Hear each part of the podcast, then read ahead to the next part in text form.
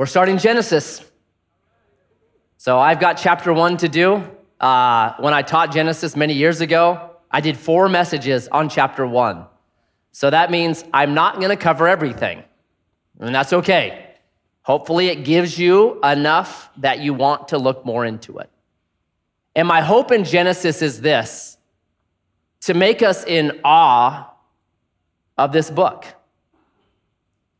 And what I've noticed is this the older we get, the less we're in awe of things, right? So, as a family, we were down in San Diego about a month and a half ago, and we went to the San Diego Zoo. So, I'm 51 and my youngest is nine. Guess who had the most awe at the San Diego Zoo? No, Myron, because he's nine. Everything's amazing to him, right? Like running, here's what's crazy. We have a bunch of chickens at home. They have chickens at the San Diego Zoo. Guess what Myron wanted to go check out over and over? He's like, Dad, they got chickens. Come here. Look at the chickens. Chickens. I'm like, there's a tiger over here. Yeah, but the chickens, Dad. He's just in awe of everything. Look at this. Look at this. Chickens. Now, if I took my wife to the zoo and was like, honey, look at the chickens. Isn't this a great anniversary for us? She'd be like, no. Because you start to lose awe the older you get. I want us to regain an awe, especially of the book of Genesis. And here's how I think you get it you need to read Genesis as one of the original audience. Genesis was not written to you and me. Do you know that? It was written to two groups of people by Moses. The first group of people were the parents who had been mud brick baking slaves to a tyrant named Pharaoh who treated them like dirt, killed their babies, and forced them into slavery for 400 years. So that's the first audience. And there's a lot that God is saying to them, and we'll see parts of that right here. The second group are their children who are going to decide do we trust God to bring us into the promised land? Is God the kind of God that we want to serve and to obey and to follow? So they're trying to learn about the character of God. So it's these two audiences. So if we can check out of our 21st century scientific kind of mind and put yourself in the place of a freed slave or a child of a freed slave, man, you get a lot more from this book. You get some awe of it once again. So here's how the book breaks down it's just two sections. Chapter 1 through chapter 11 is just called general history. It's all nations. There's two times, chapter 5 and chapter 10, where it just goes over all these people groups, all these names. And there's four massive events in these 11 chapters that echo throughout the Bible. And if you know these four, you get the first section. They are creation, flood, excuse me, creation, fall, flood, and the Tower of Babel. Those four are going to come up time and time again throughout Scripture. If you know those four events, you know the first section of the book of Genesis. From chapter 12 through chapter 50 is a special history, and you just could call it the seed. In Genesis 3:15, God promises good news, Adam and Eve. There's coming a promised seed who's going to crush the serpent's head. That seed goes underground, if you would, for millennia, and then pops out in Genesis 12 when God makes a promise to Abraham you can have a kid, and in your family, all the nations of earth will be blessed. It starts to sprout in chapter 12. It's the seed. And in chapters 12 through 50, there are four men, nice, four events, four men that you got to remember. If you get these four men, you know the last part of Genesis. The four men are Abraham, Isaac, Jacob, and Joseph. And those four guys are the majority of what we're going to study from chapters 12 through chapter 50. So it's brilliant, a lot to do. Let's jump in. Genesis chapter 1, verse 1. In the beginning, God created the heavens and the earth. The earth was without form and void, and darkness was over the face of the deep, and the Spirit of God was hovering over the face of the waters. Here's how I see Genesis 1. It may be different from the way that you see Genesis 1, and I'm okay with that. I think there are about four or five ways you can look at Genesis 1 and still be within Christian orthodoxy. Here's how I see it. Here's what makes the most sense to me. In verse 1, God creates everything in that verse. It's all there. We do not have a date for God deciding to create. We do not, do not know why God decided, decided to create. But God, the all existing one, at some point decides, I'm going to create everything. And in verse one, he creates everything. And the big message that echoes from Genesis 1 throughout the rest of the Bible is simply this God is the creator. The rest of Scripture is not so concerned about how God creates. We're really concerned about that. Was it one day, you know, seven days in a row, six days in a row? Was it day age? Was it evolution? Was it deistic evolution? Was it, right? Was it all these kind of old creation? Was it young earth creation? We get all divided up on how, but really, Genesis, the way God creates, verses three on down, isn't repeated. What's repeated over and over is God saying, I am the creator, period. It's much more who and less how. And this is so different from ancient creation texts. Usually it's like two gods get into a fight and one god plunders the other god and the heart falls over here and becomes a massive mountain and the guts spill out here. They become rivers and the blood spills over here and becomes the Red Sea, right? There's just these, you're like, what in the world? This is an amazing record. It's brilliant. And it says the heavens and the earth. That term, heavens and earth, they actually kind of become one. And they're repeated over and over and over again. And they mean this together. When you see them, heavens and earth, they mean this everything that's been created, the entirety of the universe. You can look at Jeremiah 10, verse 11. It's the entirety of the universe, the heavens and the earth. You can look at Isaiah 44, 24. It is the entirety of the universe in this word, heaven and earth. You have to keep them together, though. Right? You can't take them apart or they lose their meaning. It's like rap sheet. If you took rap sheet apart, what happens? Well, rap is like a music, and sheet it's like something you put on your bed. Right? So what's rap sheet then? Well, is it music you listen to when you're making your bed? No. A rap sheet is an account of how horrible I have been through my life. Very different. So you can't separate them. Together, they mean something very unique. It's the entirety of the universe, everything. So it's possible that there is a pre Adamic world that you see right here in verses 1 and 2. It's possible in this pre Adamic world that there are dinosaurs and there are fish. Now, I'm con- making conjecture here. Nobody knows for sure, but it's very possible that there's all this stuff that happens pre, and I'll try to explain why I believe this, pre Adamic, there could be entirety of creation happening. The sun, I believe, is there, the moon is there, everything has been created. I'll try to get to that in a while. So there's this whole thing that's happened already before we get to Eden and the creation of Eden.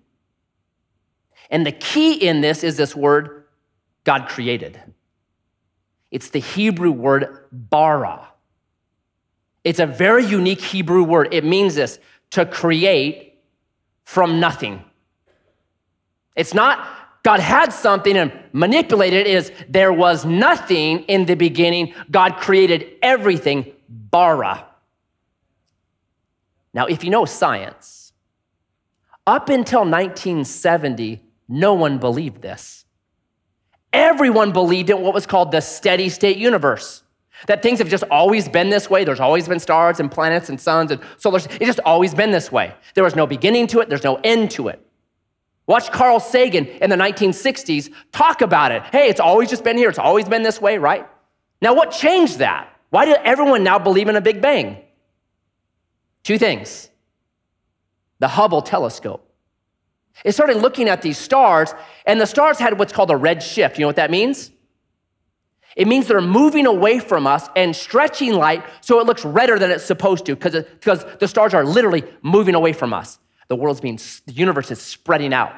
And it's everywhere you look, the universe is spreading out. And if you bring all those lines and come together, they come together to a point. So then it's pretty obvious at some time that whole thing was all together. And there was a second discovery. It's called background radiation. It is the calling card of a Big Bang, that things had a beginning. And it was discovered in the 1960s with these guys, they worked for the Bell Company, and they had this antenna, and they were trying to transmit information, and they kept getting this, this background fuzz on their instruments, and they thought it was pigeon poop literally on the antenna, and they kept trying to clean it off, but it was always there. It would not go away. And finally, they realized they, they got a Nobel Prize for it. They discovered background radiation. There was such adamant in the evolutionary side, adamant uh, opposition to this idea of a Big Bang. Listen to this guy. His name is Sir John Maddox, writing in the 19, early 1970s. Editor of Nature magazine, big time atheist. This is what he said, and I quote We must not allow a Big Bang it gives too much strength to the creationists and to the Bible.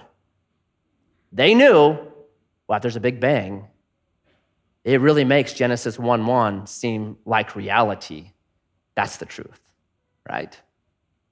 God, in the beginning, bara, out of nothing, created everything. Amazing. It reminds me of these two guys, Harry, Henry Beecher, great preacher from 100 years ago. And he was best friends with this guy named Robert Ingersoll. Anyone in like the trades? Ingersoll, they make all kinds of equipment, right? He's the guy that starts them. So these two guys were good friends. One's a preacher. Robert Ingersoll was an atheist, Darwinist, evolutionist, and they'd have these great talks. And I love that. It's great. So Henry Beecher, at one time, the preacher, is at his desk, and someone had given them this beautiful globe. It was like gold and it had topography on it, just amazing globe. It's sitting there on his desk. And Robert Ingersoll, the atheist, comes in, sees the globe. He's like, whoa, that's the most amazing thing I've ever seen. And he's checking it out. He's like, wow, who made this? Where did it come from? And Henry Beecher, the preacher, said, it didn't just, one morning appeared there. and Robert Ingersoll said, ah, doesn't happen that way, does it? Either there's a mind or there was matter. One of them has to exist throughout eternity. The Bible says it's a mind. Scientists saying matter did not exist throughout eternity. It had a beginning. It leads to one thing. In the beginning, God created. The other thing I want you to know listen to how your Bible begins. In the beginning. Listen to how your Bible ends Revelation 22, verse 3. No longer will there be anything accursed, but the throne of God and the Lamb will be in it, and his servants will worship him.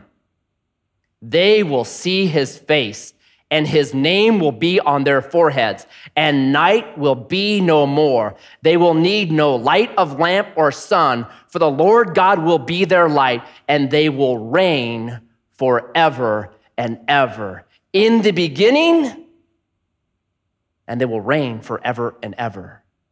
In the beginning, and they lived happily ever after. What is this thing God has given to us? It's an epic narrative. It's a story, right? In the beginning, and they lived happily ever after. It's an epic narrative. Here's what we do to the Bible we put it in a blender and we go, and then we take little bits and we try to put all the bits back together. If God wanted us to have like a uh, little like uh, systematic theology, He would have given us a systematic theology book. What did God give us? A story, a brilliant, true story of how God works with His people. You know why He did that?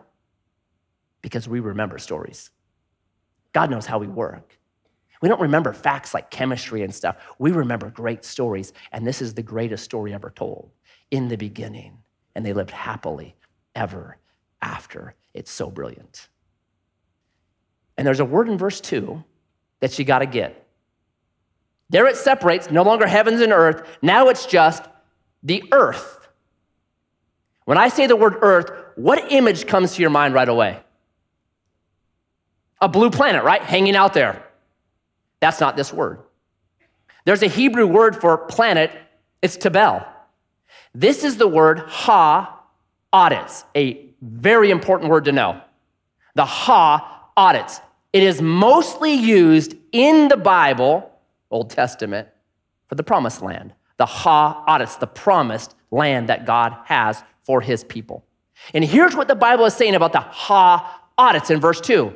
It says it's without form, it's void, and it's dark.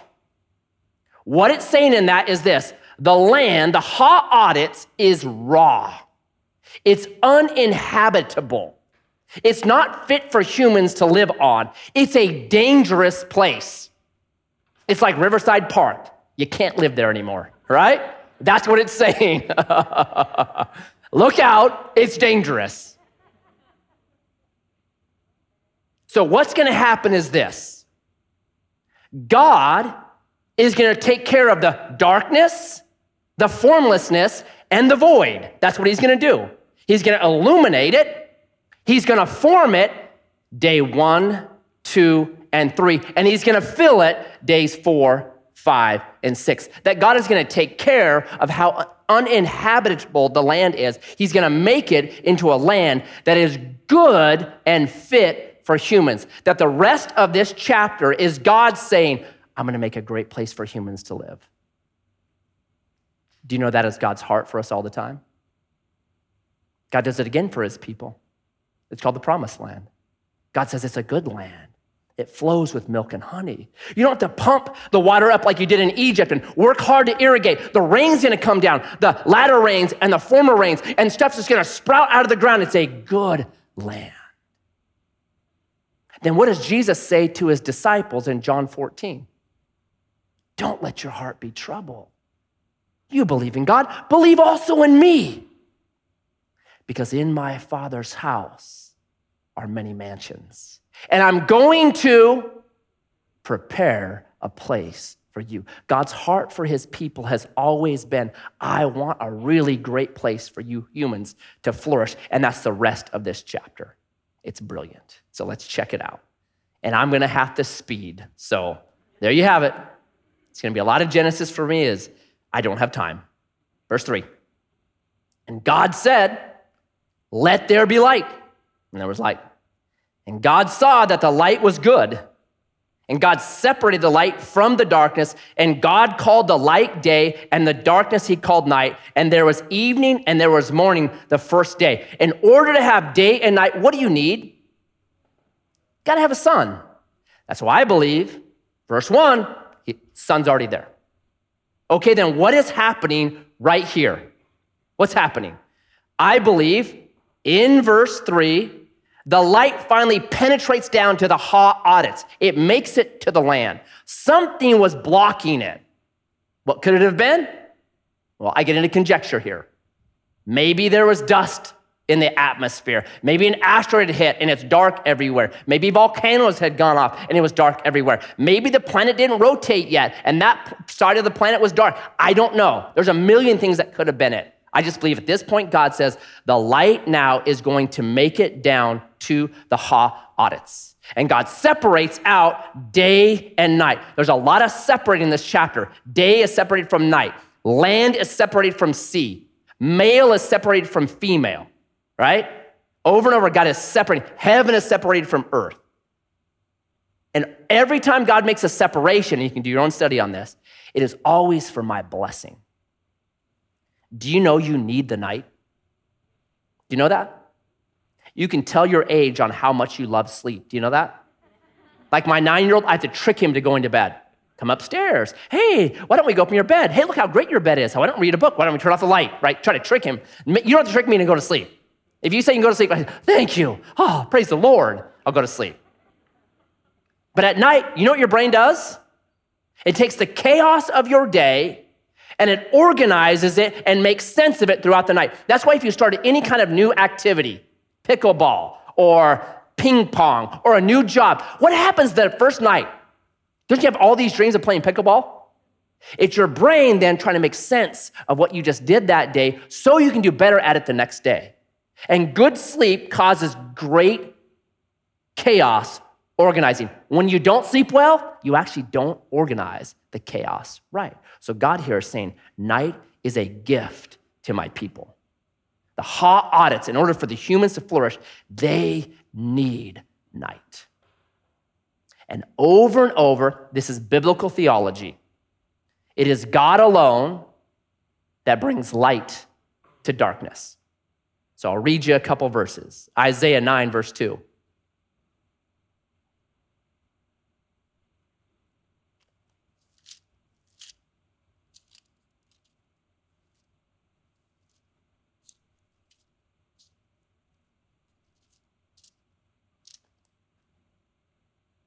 The people who walked in darkness have seen a great light. Those who dwelt in a land of deep darkness, on them light has shone. And Matthew picks that up and he says, You know who that is? Matthew 4, verse 16. The people dwelling in darkness have seen a great light. And those dwelling in the region and shadow of death, on them a light has dawned. And you look at 1 Corinthians 4 over and over. We just studied that. When you see light coming into darkness, it is always an act of God turning on the light. That if you right now feel like, man, I'm in darkness, there's only one that can turn on the light. And here's the best news. In Revelation 21 23, it says this In eternity, there is no more night. That the light gets turned on for eternity. We're no longer in darkness. We're no longer seeing through a glass dimly anymore. Now it's light on. We see and we know it's brilliant. So that's day one. Day two. And God said, Let there be an expanse in the midst of the waters, and let it separate the waters from the waters. And God made the expanse and separated the waters that were under the expanse from the waters that were above the expanse. And it was so. And God called the heavens, ex- heavens, God called the expanse heaven, and there was evening and there was morning on the second day. Now you have this expanse. If you've looked at this word, there's all kinds of conjecture on what the expanse is. Is it a dome? Some people think, man, they believe that there was this iron dome over the earth and like there was holes poked in it, and that way you would see light that was from the stars. Other people say, no, it's this vapor canopy that surrounded the earth pre kind of flood times. And there's some kind of validity to, to that. Like there's crazy stuff. Have you read about the woolly mammoths in Siberia? Frozen solid with jungle vegetation in their mouth. Now, there's a couple just crazy things about that. Siberia, warm or cold? Very cold. Jungle plants up there? Mm-mm. So somehow these woolly mammoths way up there are eating jungle vegetation. But the second crazy thing is this they are frozen so fast they can't swallow it. What in the world happened, right? Something happened. Is it the flood? I don't know. Something incredible happened. Is it the vapor canopy dissipating? I don't know, but something happens that changes the earth the way it is. Here's what I believe there's this Bible called the Net Bible, it's online. It is a brilliant study tool if you love the text itself. It's not going to give you commentary, all it's going to tell you is little notes about interesting words. This word. So when it looks at this word, the expanse, here's what it says The expanse is the air pressure between the land and the clouds. That's what I think it is. It's that part, it's that expanse right there. The point God is making to slaves, the original audience, is this I alone control the waters. Notice how many times water appears in this verse water, water, water, water, water. What is God saying? I control where water goes. Now, why would that matter? Because they were headed into a promised land. And in the promised land, there was this God named Baal. And according to the people that worship Baal, Baal alone controlled the waters. It's why, if you know the story of Elijah going up onto Mount Carmel, he faces off with 450 prophets of Baal, and it hasn't rained for three and a half years. That's a problem. And you know the story. You guys make yours, I'll make mine, make an altar, and you pray to your God and see if fire comes out and consumes it. They do their thing all day long, they cut themselves, they're bleeding everywhere, they can't do it. Elijah prays a prayer of 38 words, and fire comes down, burns the sacrifice, burns the rocks, burns the water that he had soaked it with.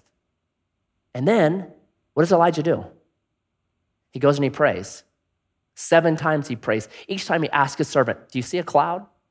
No. Do you see a cloud? On the seventh time, Elijah's servant said, I see a tiny cloud out there, the size of a man's fist. And Elijah goes, Run, it's going to rain. And it rains like never before because God controls the water. God has control of the weather. And God is making things just right so humans can flourish. Do you know how delicate our atmosphere is? Just the oxygen. If the oxygen went up just a little bit, you know what happened to us? You ever seen a tanker pulling oxygen? What's on the back of it? Danger, flammable. Oxygen is very flammable. So if it was just a little bit higher, man, everything just burns up. A little bit lower, we don't exist anymore. It's just this perfect amount. Other planets have very different atmospheres. They sent a probe into Saturn. They found Saturn is uh, atmosphere of methane and carbon. And guess what happens when it rains on Saturn? You know what happens? It doesn't rain water. You know what rains? Diamonds.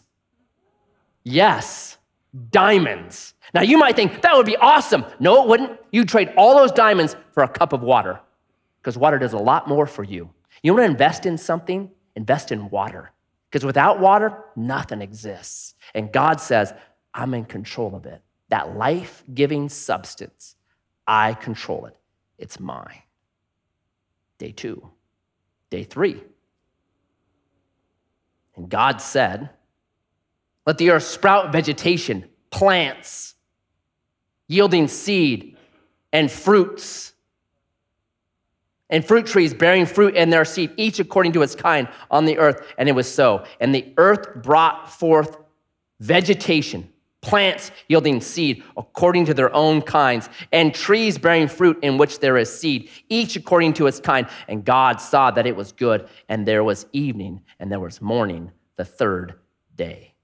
So now you have kind of this land coming out, right?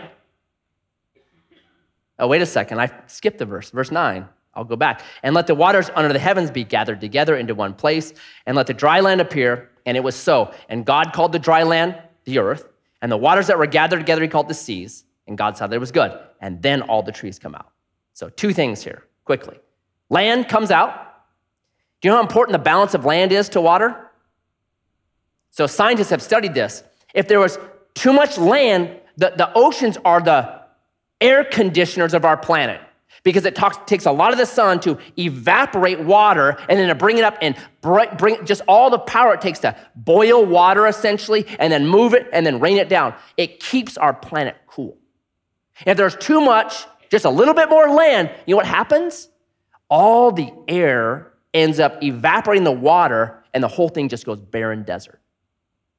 You know that the amount of salt water versus fresh water is super important.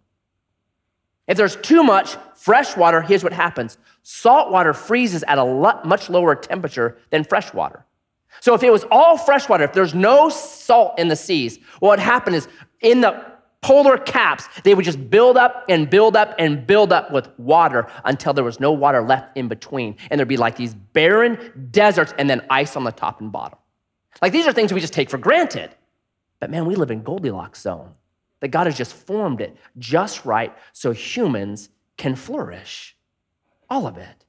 And by the way, oceans, who hates the beach? Who is there? I hate the beach. No one. Because they're beautiful and brilliant and they're a gift from God so that we live in a good place where we can flourish. But seas have this funny thing in the Bible. Maybe you've seen this before. When the people are freed from Egypt and they're running away and they're trying to get away, what hinders them where they almost die? The Red Sea, right? And God has to actually part the Red Sea so they can get across. In Daniel chapter 7, there's these really beastly governments, and they come out of the sea and they stomp and demolish God's people. Seas in the Bible are almost always places that hinder humans from flourishing. And that makes sense because you get to the book of Revelation and you hear about the new heavens and new earth and new Jerusalem. And what does it say about that place? There's no sea. Now, it's not saying that that's bad. It's saying there's nothing that's going to stand in the way of your flourishing. You ever feel like, man, I've got more potential to me. I could do more, but just feels like life is, the curse is keeping you from all your potential? In heaven, that's taken away. There's nothing to hinder what you're able to do and your flourishing and your abilities. That's why the Bible says in heaven, there's no sea. It's brilliant. And all these trees sprout up and all these fruits are out there. Aren't you glad for fruit? Do you know how many varieties of apples there are? There's better apples than a red delicious, which are the worst apples ever. They're red deceivers, right? They got skin like leather and then they're mush on the inside. There are 7,500 different varieties of apples. You could eat a different apple every day and it would take you 20 years to just sample every single apple. What a gift God has given to us. That's just apples. And here's what we know from Genesis 1 In the beginning, everybody was vegan. PETA gets a W right here, right? Chapter 9, Liver King gets a W, right? But right now, it's everybody's eating, everybody's eating. I think animals included, they're all vegan. And the prophet Isaiah says this there's coming the renewed world where the lion will eat straw like an ox. It appears that potentially we're going back to that kind of a world. So if you love meat, now's your time to eat up. It may not happen in heaven, I don't know, but maybe not. It's a whole different world right now before the fall. The fall fractures things in ways that we're still trying to figure out, right? So that's day three. Now, day four. Now we get to the filling part. We formed it, one through three, taking care of the formless part of verse two, taking care of the illumination of verse two. Now, the void part. And God said, let there be lights in the expanse of the heavens to separate the day from the night, and let them be for signs and for seasons and for days and years. And let them be lights in the expanse of the heavens to give light upon the earth. And it was so. And God made the two great lights, the greater light to rule the day, and the lesser light to rule the night, and the stars. And God set them in the expanse of the heavens to give light on the earth, to go to rule over the day and over the night, and to separate the light from the darkness. And God saw that it was good, and there was evening and there was morning, the fourth day. Huh? Seems like God's making the sun, moon right here, Matt. What's going on? Now remember, one, two, three, form. Four, five, six, he fills. We know verse three, there's light. We know verse three, there's day and night. So, in my simple understanding, if I was a mud brick baking slave, I'm going to say verse three, there's got to be sun. I still agree with that. I think there's got to be sun. So, in verses 14 through 19, here's what I say God is giving function to the lights. He says, Let them be for a sign. I'm making them to become signs. They're doing a function here. And the key is in verse 16. It says this and God made the two great lights. In verse 1, God creates. It's the Hebrew word bara. It's, it's the, the term theologians throw around is this ex nihilo. It means literally from nothing. That's what bara means ex nihilo. From nothing, God creates. This word made in verse 16 is a different Hebrew word. It's asah. It's like this. It's if I had a big pile of sheets and a mattress and just they're all cluttered together. And I took all that and I put them together and I made a bed. What am I doing? I'm taking the chaos of existing stuff and I'm ordering it and giving it a new function so I can rest on it. That's this word. That's what it literally means to take something that already exists and to order it so, it becomes something so it has a function and a purpose. And what's the function and purpose? Well, God gives it to us. He wants them to be for a sign, for seasons, for days, and for years. The sun and moon and the, the rotation of the earth and, and all these things give us, right, 30 days in a month, 365 days in a year. They give us all these signs. Now, do animals care about time? It's not for the animals, is it? They care less. No animals is like, man, my biological clock is ticking. Man, right? But humans, we really care about time. If you see a new parent with a brand new baby, what do you have to say to him as an old parent? Look out. Time flies. Right now, they're asking for a whatever, a binky.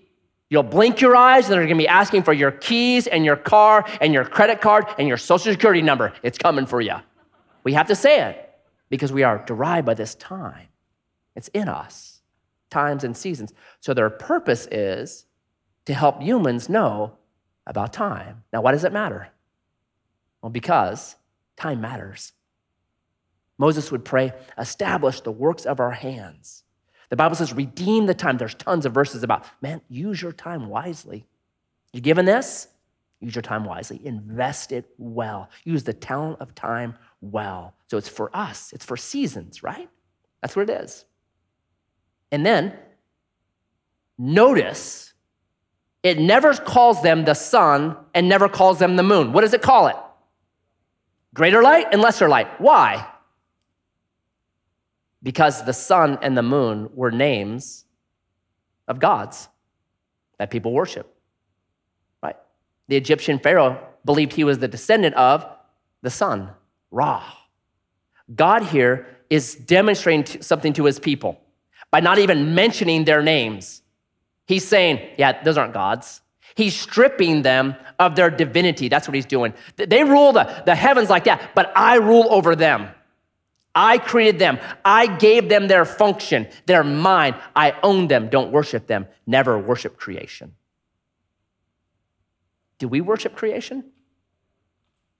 Do we worship the stars? Astrology is the worship of stars. You know that? People ask me, man, is it okay to check my, my sign? Is it okay to put it on my bio that I'm an Aquarius or whatever, or I'm a Cancer? What a great sign, right? I'm a Cancer. Mm, no thanks. Is what I tell them. I say, why would you go to the stars when you can go to Jesus? As a believer, we don't go to the stars to look at what our life is going to be. We get to go to the creator and sustainer, the one that's over all of them, the one that knows it all. We get to go to them. You know what that'd be like It'd be like you coming to my house and then being at my house and then asking Myron, my nine year old, all these theological questions. Who should you be asking those questions of? My wife. She'll give you the practical answer. I'll go way esoteric. You'll be like, that doesn't make any sense. Right? You ask the right person. Jesus is the right person. I don't go to the stars.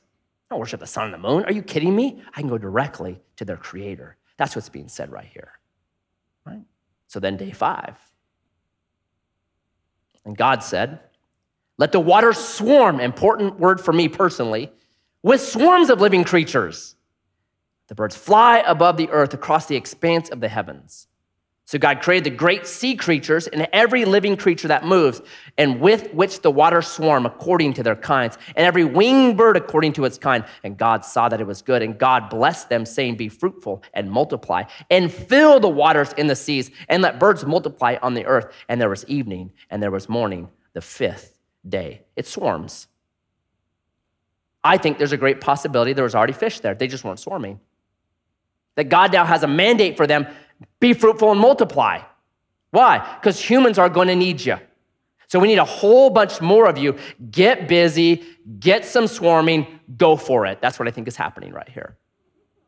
That this whole chapter is about one thing God creating the ha'aretz to be a flourishing place for his humans. That's what the whole chapter is centered on God's care for his image bearers. Now swarm, right? Anyone here like seafood? I do. I love it. Well, right here. Here's why. Verse five. It's swarming now. You ever gone like to a place where there's a lot, a lot of fish and gone snorkeling, like in the ocean in Hawaii or wherever? I was in Vanuatu. Vanuatu is unbelievable. Like Hawaii was so disappointing compared to Vanuatu because there's nobody there. You just go and there's just fish everywhere and they're friendly. They just come up to you like, hey, you're like, you're dead. Because they don't realize it yet. There's not this pressure on them, like it swarms of them. And then and I dove for a little bit there. And what I noticed was the deeper you get, the uglier the creature, creatures get. It's like this crazy thing. I was just talking yesterday, it's total random thought, but uh, talking to my daughter about Australia. And we are talking about kangaroos. And I said, Australia is weird. It's like all the extra pieces God has. He's like, hmm, I'm gonna put them all down in Australia. I've got this, this, this crazy looking beaver and a duck. Platypus, there it goes right? It's just nutty.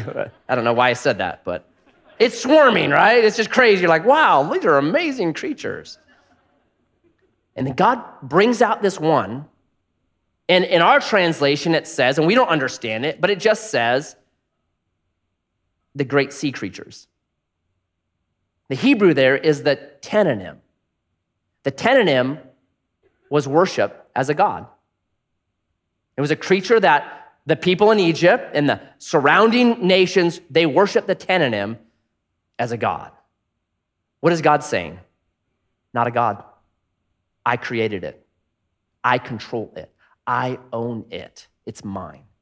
In fact, in the book of Job, which might predate Genesis, I think it does. I think it was actually written before the book of Genesis. Genesis is probably 1500 BC. I think Job is 2000 BC or before.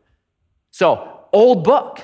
When God speaks to Job about his greatness, what does he say? He talks about the Leviathan, right? This great sea creature. And what does God say about the Leviathan? I got him on a rope. I control him. Is God just saying, I have power over these things? We can't even control our chihuahuas. God's like the great sea creatures. I've got them. I'm in control of them. I alone can control creation. I rule over it, right? And then verse 24. And God said, Let the earth bring forth living creatures according to their kinds, livestock and creeping things, and beasts of the earth according to their kinds. And it was so. And God made the beasts of the earth according to their kinds, and the livestock according to their kinds, and everything that creeps on the ground according to its kind. And God saw that it was good. So just explosion of life here. Okay? Same, same thing. And here are the key verses. Then God said, Let us make man in our image after our likeness, and let them have dominion over the fish of the sea, and over the birds of the heavens, and over the livestock, and over all the earth, and over every creeping thing that creeps on the earth. So God created man in his own image. In the image of God, he created him. Male and female, he created them. And God blessed them and said to them, Be fruitful and multiply and fill the earth and subdue it and have dominion over the fish of the sea and over the birds of the heavens and over every living thing that moves on the earth. And God said, Behold, I have given you every plant yielding seed that is on the face of the earth, and every tree with seed in its fruit. You shall have them for food. And to every beast of the earth, and to every bird of the heavens, and everything that creeps on the earth, and everything that has the breath of life, I have given every green plant for food. And it was so. And God saw everything that he had made, and behold, it was very good. Tov, tov. And there was the evening, and there was the morning, the sixth day. Remember the audience slaves to a megalomaniac named Pharaoh,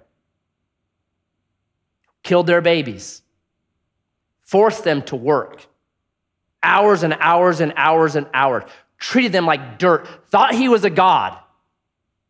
And what does God say to these slaves? You're my image bearers. You're my image bearers. Right? This is the most important world changing verse in the Bible. And when we talk about human rights, they didn't come from nowhere, they came from right here. That every human, no matter race, language, color, age, disability, ability, does not matter what they are, every human is an image bearer of God and worthy of dignity and respect. Male, female, black, white, handicapped, not handicapped, old, young, every human. It comes from right here. That might isn't right. Just because you have the power doesn't mean you can subjugate one of my image bearers. They all are worthy of respect. It's brilliant. The world changed because of this verse. And God gives a mandate to the image bearers, to you and me. And He says, number one, be fruitful. Great verse. Like sex is God's idea, it's a gift. Can be abused, no doubt, like every good gift can be, but man, it's a beautiful gift. He says, have dominion. Rule over this world. Like, I've given it to you. Rule over it. It's yours. Take it. Make stuff. Make iPhones and Teslas and beautiful buildings, right? Like, brilliant. All packed in creation. All this stuff to do what we do here on this planet, God put it into the ground for us to mine out and to use responsibly, no doubt, but brilliant. But then God uses this other word. He says, and subdue. Dominion is over creation. What's this subdue word? The Hebrew is essentially kibosh. Put the kibosh on something. That's this word right here. It's a war term. In the middle of Eden, God says, war term. Was Eden paradise? We have that idea. Here's where the idea came from. When the Hebrew scriptures were translated into the Greek, the Septuagint is what it's called. The word used for Eden is called paradisio. From where we get the word paradise. So we had this idea that Eden was paradise and it was perfect. Does the Bible ever say Eden was perfect? No. What does the Bible say? Eden was good. Good good, good, and very good. Is good different than perfect? Right? You got a good grade, a B. You got a perfect grade, a 100%. Is that different? Yes. Why wasn't Eden perfect? There's a bad tree in it, and that tree will kill you. And number two, what else was in there? Shows up in chapter three a serpent a serpent that wants to steal and kill and destroy. That we are under this idea that the world is a playground when the Bible screams from Genesis 1, our mandate, all the way to Revelation chapter 20, it's a battleground. Even to this day, 1 John 5 15, the whole world lays under the sway of the evil one. And when humans choose to play rather than fight, the biblical story is bad things happen bad things happen. So put on the full armor of God. That's what it says over and over. And our hope has always been this Genesis 3:15. The seed of the woman will crush the serpent's head. It's the cross. That on the cross, Satan is crushed. Well, time out, Matt. Why is there so much evil still in the world then? Here's why. If you know World War II, there's a turning point battle. It's called the Battle of Normandy where finally the Allied forces make it back into Europe and they push the Germans off the beaches of Normandy. Brutal war. Now, historians say at that point, Hitler had lost. Was the war over that day? No, 18 more months, some of the bloodiest, most brutal fighting as they pushed from Normandy all the way into Berlin. Listen, Our Normandy was Calvary. That was the decisive battle. But we're not in Berlin yet. And so we still have to fight. Romans 16, 20 says that God's gonna crush the serpent under the church's foot. We still fight. We still push back against darkness. And I think it's gonna get more brutal and more brutal, I believe, because they're getting really close to Berlin. And that's why it's getting really brutal, because it's close to the end. And you gotta expect it. Well, man, no problem. We'll fight. Good, we'll fight. So, two quick things, and I've got one minute to do them. Number one, God says it's good six times. Why? Is it a moral good? Mm-mm. Is it God patting himself on the back? Man, I'm so good. No, it's God enjoying his creation. I think we can get so caught up in how bad our world is, we forget about the good creation. We forget to just look out there and go, wow, it's good. Wow, I've got food. Wow, I've got a place to live. Wow, I'm in Eden. It's good. We got to spend a lot more time like God, resting in the evening, just saying, it's good. And number two, you got to relax as God's in control. He controls the beasts, He controls the tanninim, He controls the darkness. God is in control. And when we let His Spirit hover over our own chaos, man, order comes out of it, and beauty comes out of it, and flourishing comes out of it. Relax God is in control. It's not up to me to make the world work. God does it, and He does a fine job of it. And I need to relax and enjoy what is good and trust Him with the chaos in my life. And when it's dark in my life, I pray that He pierces it with His light. Jesus, thank you for Genesis chapter 1. May it stir our hearts and our affections for you more. And we ask this in Jesus' name. Amen. God bless you guys.